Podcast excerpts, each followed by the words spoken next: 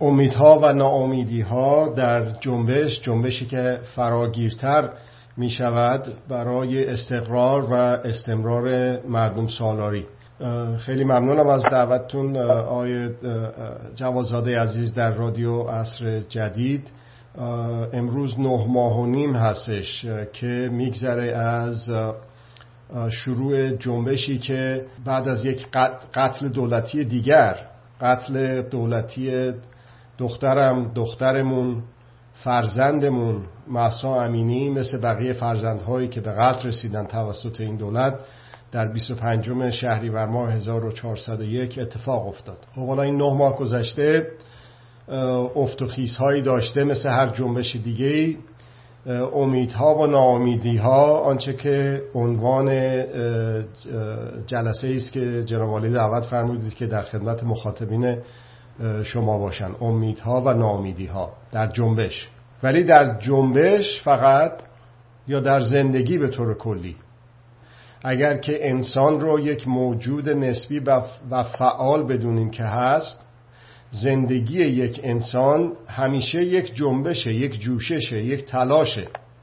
تلاشه که مرتب از خود یک بدیلی بسازه، با مدرسه رفتن، درس خوندن، دانشگاه رفتن، درس خوندن و به مراتب عالی‌تر رسیدن، یک بهتری رو از خودش بسازه و جای خودش بسازه. این انسان نسبی و فعال در این گذار دائمی افت و خیزهایی داره، از اول زندگیش تا پایان عمر این دنیای خاکی. از وقتی که یک کودک خردساله و تازه پا ور می‌داره و میخواد قدم ورداره و میخوره زمین بعضی وقتا، ولی بلند میشه دوباره، اون کودک میتونه بعد از اولین قدمی رو که برداشت و اولین زمینی که خورد اصلا بگه نه دیگه تموم شد دیگه، من که نتونستم، خوردم زمین و دیگه اصلا از ما بر نمیاد این چیزا، از من راه رفتن بر نمیاد. خب یه عده هستن دارن راه میرن، میدوئن، ورزش میکنن، ولی من که بلند شدم راه برم، خوردم زمین، دیگه تموم، دیگه بخوابم رو به قبله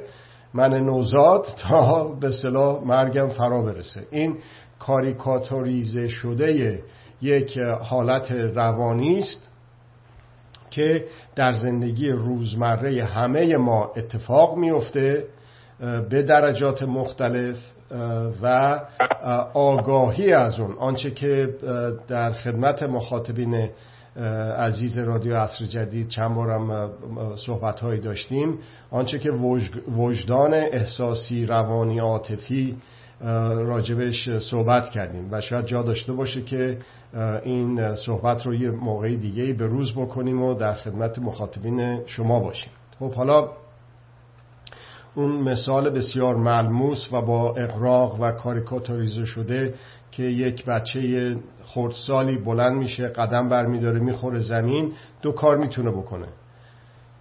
یکی اینه که اصلا بگه دیگه قدم بر نمیدارم، از من ساخته نیست. یکی اینه بگه نه، من خب حالا بلند شدم، افتادم، دارم یاد میگیرم، قدم بعدی رو استوارتر، محکمتر، با درایت تر برمیدارم، میبینم که اون قدم اول رو که برداشتم و خوردم زمین، چی شد که خوردم زمین، چه امکاناتی فراهم نشد که من افتادم و چه عواملی علیه من وارد کار شد که باعث شد که من بیفتم.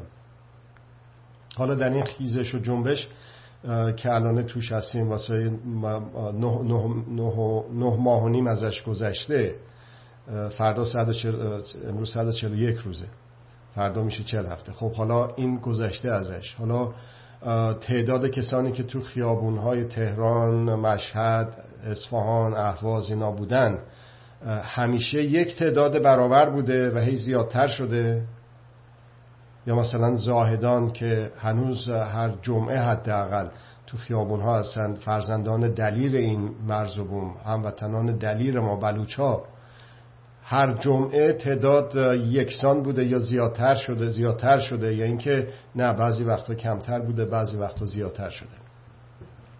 حالا دو تا خیابون هم داریم، یه خیابون حقیقی داریم که این خیابون هاست که این جوان ها به خصوص دهه 80 به تصرف خودشون در آوردن، دوباره افتان و خیزان، آنچه که طبیعی یک انسان هست، هر انسانی و هر جامعه مجموعه انسان ها هست. ولی اون فقط نیست، خیابان‌های مجازی هم ما داریم. به اون اگر بیاندیشید افت‌ها کمتر بوده و خیزش‌ها بیشتر بوده. حالا یه مثالی برای شما میزنم. آیا بعد از کودتای خرداد 1360 که همین به اصطلاح امروز 9 روز میگذره، امروز 9 تیر ماه 1402 هستش، برابر با 30 جون 2023، امروز جمعه هستش. خب حالا 9 روز گذشته از پایان خرداد که 1360، کودتا علیه اولین منتخب مردم ایران. خب حالا 3 سالم برگردیم عقب‌تر، 2.5 سال در بهمن 1357 یک کسانی بودند که معتقد بودند که اعدام باید گردد، یک کسانی هم بودند که میگفتن نه، حق هر کسی، فرقی نمیکنه نصیری باشه یا هر کسی دیگه ای باشه، نصیری رئیس ساواک شاه بود، بایستی که از حقوقش دفاع کرد، بایستی که تجاوز نکرد به حقوقش از جمله حق حیاتش، و بایستی که محاکمه بشه در یک دادگاه عادلانه. متاسفانه یک حداقل لازمی از ما مردم فراهم نشد که جلوی اون اولین اعدام ها گرفته بشه، و اون اولین اعدام که با 4 نفر شروع شد در پشت بام اون مدرسه که خمینی بود، این 4 نفر شد 14 نفر شد 40 نفر 400 نفر، همینجوری این دامنش اضافه شد تا رسیدیم به اون فاجعه ملی که در دهه 1360 اتفاق افتاد و اوج اون در تابستان 1367.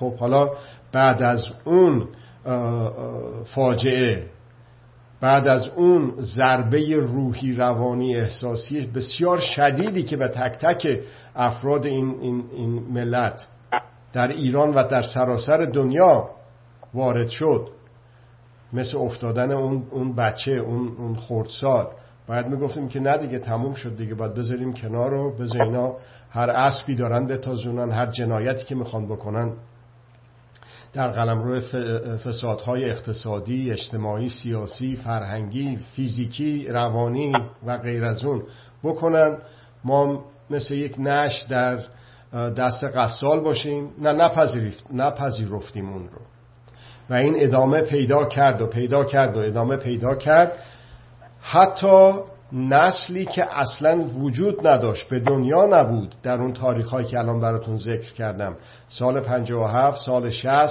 1388،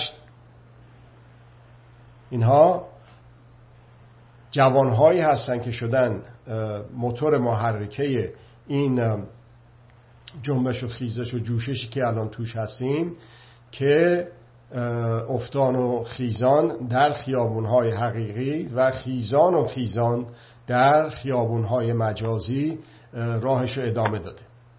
خب حالا این قتل دولتی که اتفاق افتاد در خلأ اتفاق افتاد، هیچ چیزی در قبل از اون اتفاق نیفتاده بود، یه مرتبه یه کسی رو کشتن و بقیه هم تصمیم گرفتن بیان تو خیابونا. درست همون روز در خیابون‌های اطراف مریضخونه‌ای که مهسا امینی جان خودش را از دست داد، شروع کردن به تجمع و اعتراض و تظاهرات و ادامه پیدا کرد. خب اینو کی کرد؟ یه حزبی کرد، یه قشون خارجی کرد، یک وابسته‌ای که هزارها رانت رسانه‌ای در اختیارش هست، اون کرد همچی کاری رو؟ نه، خود ما مردم کردیم. پس دوباره بپرسیم آخه چی شد؟ پس اولا که در خلا اتفاق نیفتاد، یه پیش زمینه ای داشت. اون پیش زمینه برمیگرده به سالها قبل، دهها قبل و حتی قبلتر از اون، بیش از 1 قرن قبل، در انقلاب مشروطه. بعد از قتل دولتی مهسا امینی، انبار باروتی که این رژیم درست کرده بود یک جرقه‌ای بهش خورد، در زمان مناسب، مکان مناسب. یک حد اقل لازمی از ما مردم تصمیم گرفتیم که به سکوت ادامه ندیم انفعالمون رو. یک حد اقل لازمی از ما مردم در 25 شهریور 1401 و در 26 شهریور 1401 که مهسا رو دفنش کردن، تصمیم گرفتن که برخیزن، اعتراض بکنن در فضای حقیقی، در فضای مجازی، و این ادامه پیدا کرد در فضای مجازی بیشتر از فضای حقیقی و ادامه پیدا کرده. خب اولا در خلا اتفاق نیفتاد، ثانیاً عامل خارجی توش دخیل نبود، اوشون خارجی نبود، دولت‌های خارجی نبودن، خود ما مردم بودیم، جوان‌ها بودن، دهه 80 و 70 بودن و هستن. چند بهانه میتونست درست باشه واسه واسه ناامیدی، واسه انفعال، واسه اینه که اصلا ولش کن دیگه. دوباره برگردیم به اون مثال کودک زمین خورده، چند دفعه بیفته و بگه آقا بس دیگه، چند دفعه بیفتم، اصلا من نباید راه برم، من خلق نشدم واسه راه رفتن. میتونست بگی دیگه، همه ما در دوران خردسالیمون میتونستیم اینو بگیم، بعد از اولین افتادنها، بعد از اولین قدمها. نپذیرفتیم، این ناامیدی رو نپذیرفتیم که سلطه پیدا بکنه بر وجود ما، روح و روان ما، جسم ما، وجود ما. این ترسیدن و ناامیدی رو اجازه ندادیم که بر ما تسلط پیدا بکنه و بسیاری از ما اجازه ندادیم که خودمون وسیله‌ای بشیم واسه ترسیدن بیشتر و ترساندن خود و ترساندن بقیه. آنچه که وجدان احساسی روانی فردی است، آنچه که وجدان احساسی روانی جمعی است، آنچه که وجدان احساسی روانی ملی است. خب حالا رژیم چیکار کرده؟ شما الان یه مثالشو زدید. عقب نشینی‌های فراوانی کرده. نوک پیکان این حمله این رژیم کجا بوده؟ اونجایی که بیشتر از همه مقاومت بوده. مثلا چی؟ به خصوص در این به اصطلاح جنبش اخیری که الان توش هستیم، قضیه چی بود؟ حجاب بود. نه تازه بی‌حجابی، بلکه کم حجابی، بد حجابی. خانومو گرفتن بردن اونجا یه خورده بترسوننش اینا. این خشونت ادامه پیدا کرد تا منجر به قتل دولتی مهسا شد. پس کیا هستن؟ کی بود؟ یک زن بود، یک زن جوان بود. نوک پیکان حمله این رژیم زنان و جوانان هستن. خب حالا چی شده؟ یه عده میگن آقا تموم شد دیگه، خوابوند این رژیم دیگه، اصلا از بین رفت، هیچ خبری نیست. نه اینطور نیست. اونه که این حرفو میزنه خودش چه بداند چه نداند، چه بخواهد چه نخواهد، شده وسیله دست قوای سرکوب، قوای امنیتی اطلاعاتی در منفعل کردن مردم. درست مثل اون بازجو شکنجهگر که زندانی سیاسی رو اینقدر در شرایط روحی روانی بدی قرار میده که منفعل بشه، مثل مومی در دست بازجو بشه، مثل مومی در دست شکنجهگر بشه. میگه اعتراف کن، میگه چی بنویسم، اینجا رو امضا کن، چشم، دوستاتو لو بده، کدومشونو، چشم، به دروغ شهادتنامه بنویس علیهشون، کدوم یکی، چشم، امضا کن، چشم، بیا علیه خودت پشت تلویزیون اعتراف کن، چشم. میشه قضاوتمندانه به این هموطنانمون نگاه کرد؟ ابدا. هر کدوم از ما اگه در اون شرایط قرار بگیریم، آیا ممکنه این کارو بکنیم؟ 100%. حالا از زندانها بیایم بیرون، در خارج از زندانها کسانی که منفعل شدن، مثل اون زندان، همه زندانیان سیاسی هم اینجوری نیستن. برخی از زندانیان سیاسی و برخی از زندانیان سیاسی که میرسن به درجه شکستن، شکسته شدن، بریدن، برخی، نه همه، میرسن به اونجایی که اینا، اگر که اینا در همه بازجویی ها در همه شکنجهگری ها موفق بودن که وضعشون خیلی بهتر از این حرفا بود. تعداد بسیار کمی از زندانیان میشن مومی در دست بازجو و شکنجهگر و در نهایت در دست کل رژیم. خب حالا این داخل زندان ها، بیایم خارج زندان ها. چرا؟ برای اینکه عیناً همه اون روش هایی که به کار برده میشه در درون زندان ها در ابعاد گسترده تر اجرا میشه در خارج از زندان ها. اون مکانش داخل زندانه، اون یکی مکانش خارج زندانه. اون یکی هدفش یک زندانیه، یکی زندانیه و بعد بقیه زندانیان سیاسیه. اون یکی یکی افراد مردم در خارج از زندان ها و بعد کل جامعه، کل ملت. عاملان اون یکی در داخل زندان ها کیه؟ بازجو شکنجهگر. عاملان اون یکی در خارج از زندان ها کیه؟ قوای سرکوب، قوای ضد شورش، بسیجی، پاسدار، اونایی که البته هنوز ریزش نکردن و از خودشون مقاومت نشون ندادن که برن خواهر و برادران خودشونو تو خیابونا بزنن و بگیرن و بکشن و ببرن. خب حالا اینا عاملین. آمرینش کیه؟ آمرینش یکی هن، جنرال هایی که در اتاقهای جنگ روانی نشستن و در داخل زندان ها و خارج زندان ها یه رویه رو برای منفعل شدن استفاده میکنن. اون پایه و ریشه این رویه هدفش چیه؟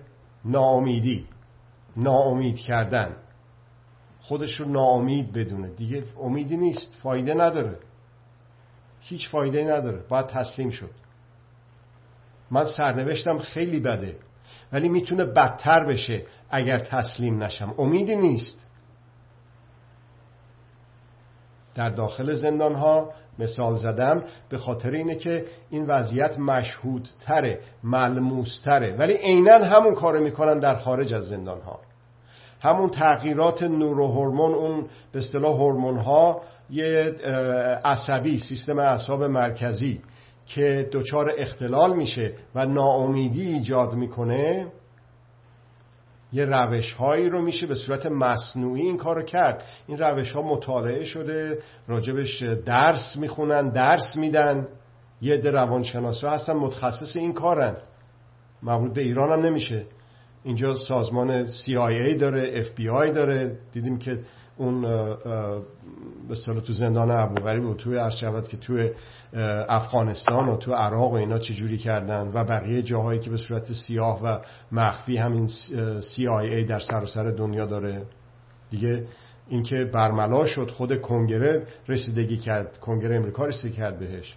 اینا درس خونده شده، تحقیق شده و درس داده شده و دارن در ایران به کار میبرن. این کمبود ما ایرانیان نیست، یادمون نره، قدر خودمون رو بدونیم. برگردیم به سال 57. ساواک رو کی درست کرد؟ ساواک زیر سیبیل آقای محمد رضا پهلوی بود که چی بود؟ یک پاپت بود، یک عروسک خیمه شب بازی بود. عروسک گردانش، نخ گردانش کی بود این عروسک خیمه شب بازی؟ غرب و نوچه‌هاش اسرائیل و فلان اینا. خب مامورین ساواکش از کی درس میگرفتن؟ از CIA، از FBI، از موساد، از MI6، از MI5 و سایر امنیتی اطلاعاتی های غربی. انقلاب شد، ساواک منحل شد، ولی این دستگاه، این پرسنل که یهو دوده هوا که نشدن، که همرم که نکشتن، که همم که فرار نکردن برن در تبعید در خارج از ایران، که بسیارشون دوباره به کار گرفته شدن با آموخته های اطلاعاتی امنیتی های کشورهای غربی. بعد چطور شد؟ اینی که میگفت نه غربی نه شرقی شد. حالا فعلا نه غربی تا بعد ببینیم چی میشه، حالا بریم شرقی. همون اطلاعاتی امنیتی ها که وزارت اطلاعات و سپاه پاسداران تمام این دستگاه جنگ روانی رو فراهم کردن، آموزش‌های جدیدشون از کی گرفتن؟ از کره شمالی، از چین، از روسیه، شوروی اون موقع، حالا روسیه. میگه آن که خوبان همه دارن تو تنها داری. هم از غرب درس گرفته، هم از شرق درس گرفته. قدر خودمون رو بدونیم. ما داریم با یک همچی چیزی، همچی غول بیابونی داریم مبارزه میکنیم و مبارزه پیروز. اینی که مثلا مهسا امینی قتل دولتی بیام تو خیابون یه روز، دو روز، 9 روز بعد آقا بذاره بره، اون تعجب بود، خیلی خوب میشد، ولی اگه میشد تعجب بود. 9.5 ماه طول کشیده. ولی این 9.5 ماه هم اینجور نبوده که ایرانیان رو منجمدشون کردن، گذاشتن توی یخدون یخچال که جم نخوردن. نه. چرا؟ چون هدف برپایی، پویایی و پیشبرد مردم سالاریه. هدف این نیستش که فقط خامنه‌ای بره. برای استقرار، استمرار و پیشبرد مردم سالاری خامنه‌ای و خامنه‌ای ها می روند و جاشون یکی دیگه ای نمیاد. اینطور نیستش که محمد رضا پهلوی بره، خمینی بیاد، خمینی بره، خامنه‌ای بیاد، خامنه‌ای بره، باز یکی دیگه بدتر از هر ستاشون بیاد. اونو نمیخوایم، اون مطلوب نیست. این غلطه بگیم که خامنه‌ای بمیره ایشالله بعدن همه چی درست میشه. این درست نیست، این منفعلانه است. بمیره ایشالله یعنی چی آخه؟ پس تو چه کاره ای؟ پس من چه کارم که منتظر مرگ یکی باشیم؟ و اگه با مرگ خمینی درست شد که این میگفتن این بمیره تمومه دیگه، سرشو بذاره زمین تمومه. الانم میگن انفعال، صبر کنیم، دستمونو بذاریم رو دستمون، بشینیم تا این بمیره. اومدیم و نمرد. 10 سال دیگه چه میدونه آدم؟ بشینیم دست رو دست بذاریم؟ نه، نشستیم دست رو، یه عده نشستن، ولی اکثریت مردم اینطور نیست. ما بسیار چیز یاد گرفتیم در عرض این 9.5 ماه. چطور شد یک راهبندهایی به وجود اومد، گذاشته شد سر راه این جنبشی که به اصطلاح داشت خیلی خوب حرکت میکرد در خیابونهای حقیقی. یک وابستگانی پیدا شدن که از قدرت‌ها، حداقل رانت رسانه‌ای، اون که دیگه واضحه، که اون که دیگه تهمت نیستش، که حداقل چیزی که هست که بر همگان مشهوده، کسی نمیتونه بگه نه، رانت رسانه‌ای میگیرن. رسانه یعنی چی؟ یعنی وسیله جنگ روانی. ببینید، جنگ روانی هستش که مادر همه جنگ هاست، ولی تنها جنگیه که ما مردم توانایی و وسایل دفاع پیروزمندانه از خودمون رو داریم. در این جنگ نمیتونه این رژیم تو خیابونها بزنه، تو زندانها شکنجه بکنه بعد از دستگیری در خیابونها، مگر اینکه یک عده‌ای از جمله مردم، از جمله قوای انتظامی، نظامی، امنیتی، اطلاعاتی، بازجوها، پرسنل کشوری و لشکری شکست خورده باشن در این جنگ روانی. اونی که شکنجه میده هم شکست خورده در جنگ روانی، که خودش رو قبول میکنه، به خودش میقبولونه که مثل حیوانات هم با هم نوع خودشون این کاری که بعضی از اینا میکنن تو زندانها و خارج از زندانها نمیکنن. اون در جنگ روانی شکست خورده که میپذیره روا بداره این رو به یک انسان دیگه. برای چی؟ برای اینکه حفظ تو کلش کردن حفظ نظام اوجب واجبات است. میگه آقا امام زمانم بیاد جلوش وایسی برای حفظ نظام، اشکال نداره. تو رو خدا ببین اینو چطور میشه تو کله یکی کرد به غیر از مغزشویی، به غیر از جنگ روانی؟ ولی استفاده از وسایل موجود در دست ما. الان این عرایض من خدمت مخاطبین شما آقای جوادزاده به صورت زنده از اینستاگرام، به صورت زنده از یوتیوب من حداقل داره پخش میشه. شما هم دارید زنده پخش میکنید، بعدم اینا رو ضبط شده و در اختیار بقیه قرار میگیره. کجا داشتیم چنین وسایلی؟ همونطور که اطلاعاتی امنیتی های این رژیم با درسی که داشتن از اطلاعاتی امنیتی های قوای قدرت های غربی و حالا از شرقی هم یاد گرفتن، ما مردم هم بیکار نشستیم. از انقلاب هایی که سه تا بزرگ در این بیش از یک قرن اتفاق افتاد، مشروطه، صنعت نفت، 57، اینا درس گرفتیم. اینطور نیستش که شکست خورد و بعدم تموم شد دیگه، نه اینطور نیست. درس گرفتیم، هی بیشتر وسایلی رو برای اینه که افکار همدیگر رو به افکار همدیگه در بیاموزیم رو پیدا کردیم. اون شبنامه ها و اطلاعیه هایی که تو دانشگاه ها اون زمان که ما دانشجو بودیم اونا که پخش میکردیم و پخش میکردند، حالا شده دیگه وسیله دست همه. یه دکمه رو در یک گوشه دنیا فشار میدید، تمام دنیا با خبر میشه. پس اولا بشناسیم اون کسی که مقابل ما قرار گرفته، شناساییش کنیم. عرض کردم آموزش هایی که از اطلاعاتی امنیتی های غربی و شرقی گرفته، و نگیم که پس ما هیچی نداریم. دلیل این که 9 ماه و نیم طول کشیده این بوده که ما هیچ کاره ایم، هیچی نداریم از خودمون. اونا وسایل جنگ روانی رو در اختیار و آموزش‌هاشو دارن، ولی ما هم داریم، مقاومت کردیم در خیابان‌های مجازی. حالا این فقط مربوط میشه به قدرت داخلی، ابدا قدرت‌های خارجی. راجع به رانت رسانه‌ای اون آقا و شرکا هم صحبت کردم براتون. حالا اونایی که رانت رسانه‌ای میگیرن، اون رسانه‌هایی که به اینا رانت رسانه‌ای میدن، شما فقط یک کدومشون رو، یک کدوم از این قدرت‌های خارجی رو مثال بزنید، فقط یکی ها که بخوان واقعاً بخوان در ایران یک نظام مردم سالار استوار بشه، استقرار پیدا کنه، استمرار پیدا بکنه و در پیشبردش بتونن مردم تلاش بکنن. هیچ کدوم نیستن. بی خود نیستش که پیدا میشه یارو که میگه که من چون ژن برتر دارم از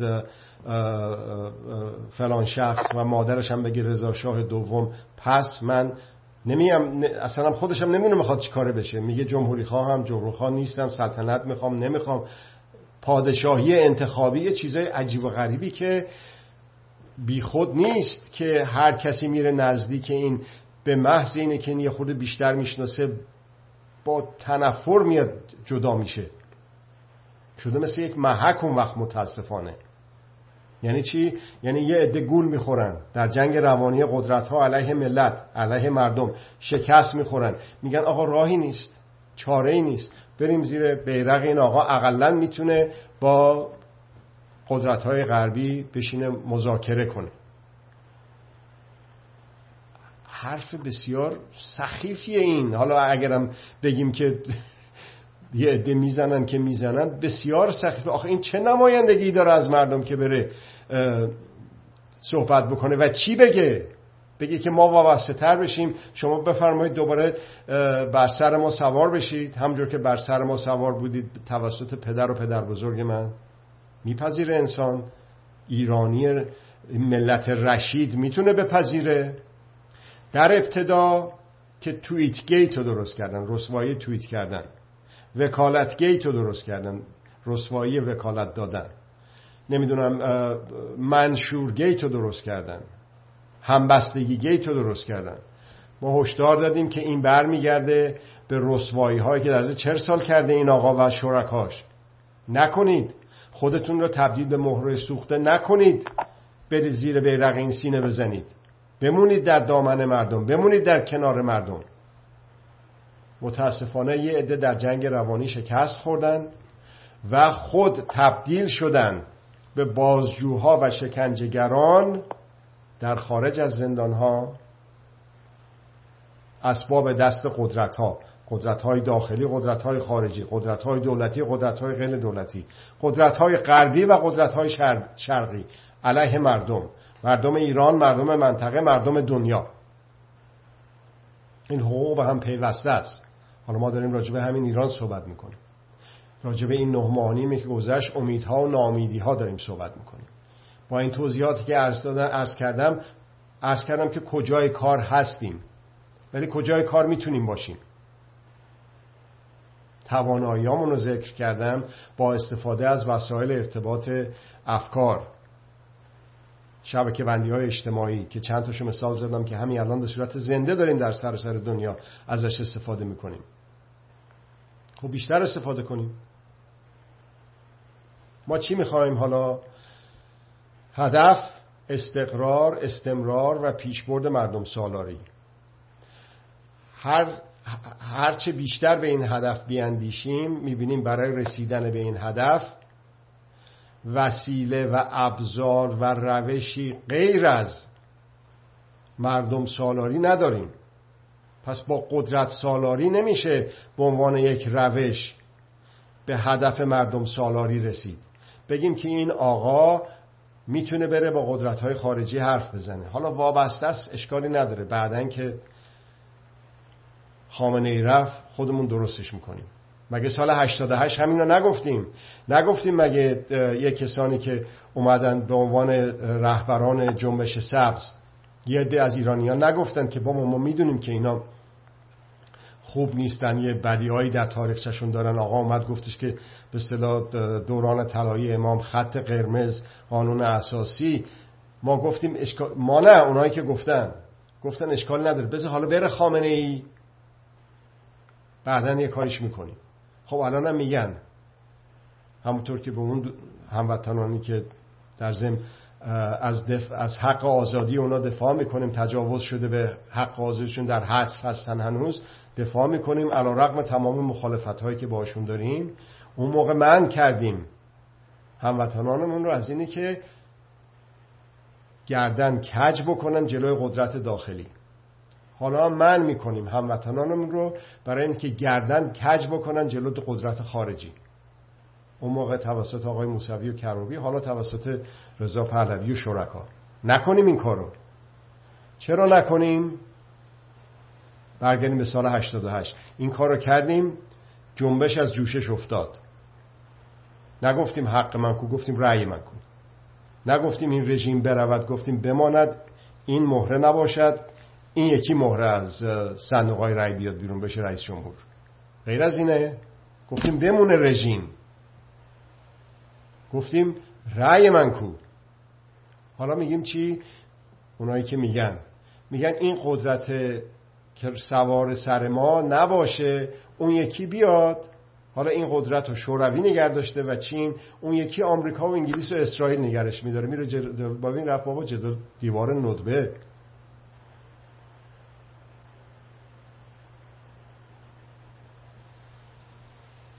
چرا از یک سوراخ آدم 2 بار 3 بار 10 بار گزیده بشه اونایی که میشن؟ خب چی شده در عرض این 9 ماه و نیم؟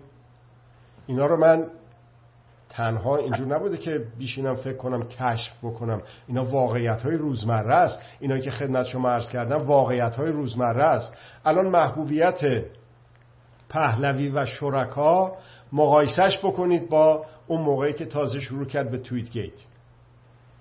الان اگر که دوباره یک بلوا شعبده بازی، شامورتی بازی بخواد را بندازه، مثل توییت و مثل وکالت و مثل شورا و فلان، اینها الان بخواد یه چیزی مشابه اون بکنه، فکر میکنید چند نفر میرن دنبالش؟ آیا همون تعداد میرن یا کمتر میرن یا بیشتر؟ از این سه حالت که خارج نیست.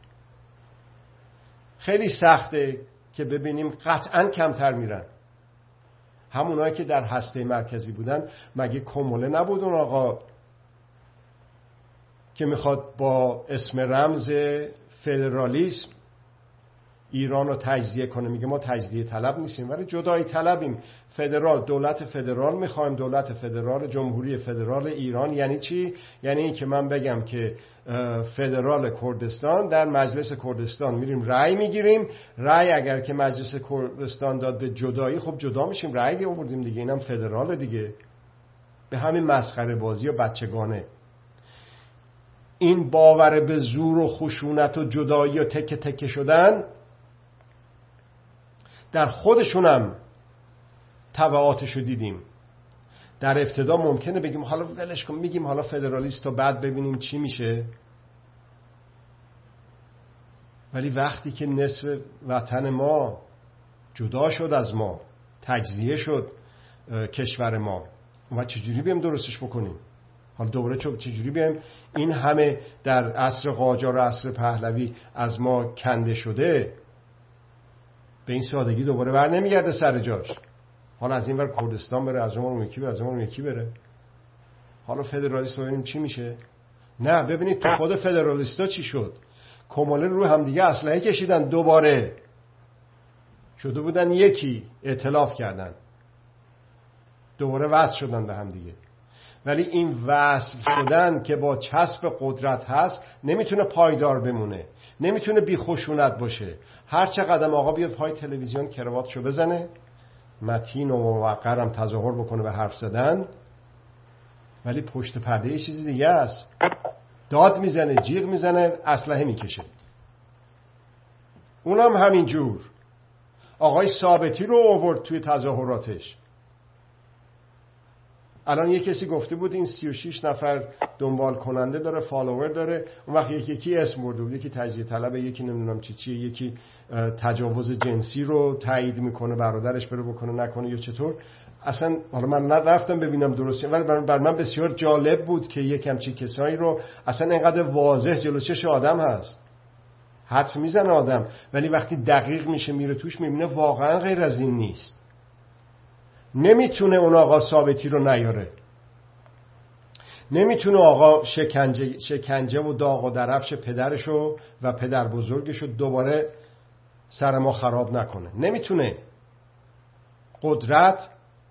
قدرت مداری همون زور مداریه، همون خشونته، همون خشونت مداریه، همون خشونت گستریه. یکی از خشونت‌ها، خشونت یعنی چی؟ یعنی تجاوز به حق. یکی از تجاوزها، یکی از خشونت‌ها، تجاوز به حق استقلال. آقا اصلا استقلال نمیدونه یعنی چی، و اون کسانی که میرن دنبالش رانت رسانه‌ایش باعث شده که شستشوی مغزی پیدا بکنن. اصلا نمیفهمه که اگر با قدرت خارجی بیاد سر کار، اولا بدون خشونت نمیتونه بیاد سر کار، ثانیا بدون خشونت نمیتونه ادامه بده کارشو. خب حالا این خشونت ها، داریم راجع به امید و ناامیدی ها صحبت میکنیم، در عرض این 9 ماه هم صحبت بکنیم، در این جنبش داریم صحبت میکنیم. هر جا که این آقا و شرکا، یا بخوایم راحت تر بگیم اون آقا که قابل اسم بردن هم نیست، قدرت‌ها، چه قدرت‌های داخلی، چه قدرت‌های خارجی، چه قدرت‌های دولتی، چه قدرت‌های غیر دولتی، چه قدرت‌های غربی و چه قدرت‌های شرقی، هر جا اونها تونستن بیشتر فعالیت رسانه‌ای بکنن، توی جنبش یک سکته ایجاد شده، یک دستانداز ایجاد شده. اون سرعتی که این داشت میرفت، یه خورده سرعتش مثل سرعتگیرایی که تو جاده‌ها میذارن، بیشتر از اون نقشی نداشته. اونی که میخواد از طریق قدرت خارجی حل کنه قضیه رو، ناامیدی درست میکنه، امید رو تبدیل به ناامیدی میکنه، میشه سرعتگیر در راه جنبش. قدرت خارجی، رانت رسانه‌ای قدرت خارجی و اونی که میخواد از طریق قدرت داخلی این کارو بکنه، اصلاح طلبی، تحول طلبی، اونم میشه یک راهبند، اونم میشه یک سرعتگیر. سرعت جنبش و جوشش رو کم میکنه، درست مثل یک سرعتگیر در جاده ها. خب حالا در همه ناامیدی نبوده، ولی نمیشه به خودمون دروغ بگیم، در بعضی ناامیدی بوده. خب حالا اونایی که درشون ناامیدی نبوده بلکه امیدواری بوده، دیدن که قدرت مداران خارجی و رانت قدرت های خارجی بخور و قدرت مداران داخلی و رانت قدرت داخلی بخور، هرچی گذشته بی‌آبروتر شدن، هرچی گذشته مردم بیشتر یک صداتر گفتن اصلاح طلب، اصولگر و دیگه تموم ماجرا. هرچی گذشته مردم رساتر گفتن پشت به قدرت، روی به ملت. اینا معنی داره، اینا مفهوم داره، اینا در عمل بالغتر کرده رشد فکری جنبشگران رو، انقلابیون رو، منقلب شده ها رو تصاعدی برده بالا. اینطور نبوده که 9 ماه و نیم بعد از اولین رکود یه مرتبه همه بگن آ خب پس تموم شد دیگه. نه دیگه، اینا موندن دیگه، 40 سال دیگه موندن آخوندا. نمیگن بعضیا، میگن، میتونن بگن. اگر وابسته نباشن خودشون تبدیل شدن به اسباب دست اطلاعاتی امنیتی های این رژیم. اولا در مغز خودشون یک شکنجهگر، یک بازجو به دست خودشون تعبیه کردن، غیر از این نیست، و خودشون رو به دست خودشون دانسته یا ندانسته، خواسته یا ناخواسته تبدیل کردن به یک شکنجهگر، تبدیل کردن به یک بازجو در داخل زندانها، در خارج زندانها، تبدیل کردن به یک عمله قدرت، سرباز گمنام در پیشبرد شعار حفظ نظام اوجب واجبات است. ببینید اونه که ناامیده خودش رو به چه چیزی ناچیز کرده، به چه درجه پستی رسونده، اونه که ناامید شده و ناامید میکنه،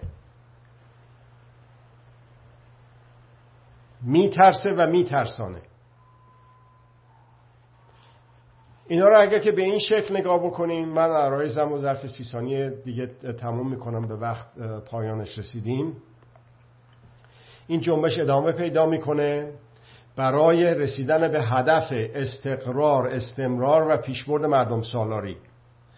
هرچه تعداد بیشتری از ما مردم این هدف رو هدف بدونیم، هدف واقعی، و وسیله های متناسب با این هدف رو استفاده بکنیم ازش، ناامیدی ها به امیدها تبدیل میشه و اسلحه در دست سرکوبگران خنثی و خنثی‌تر میشه و زمان از این لحظه، از این ثانیه تا رسیدن به سقوط فیزیکی رژیم کوتاه‌تر میشه. با امید این که این لذت، این شعف، این شور بودن در این حداقل لازم رو به خودمون بدیم و این حداقل رو هرچه بیشتر و بیشتر بکنیم.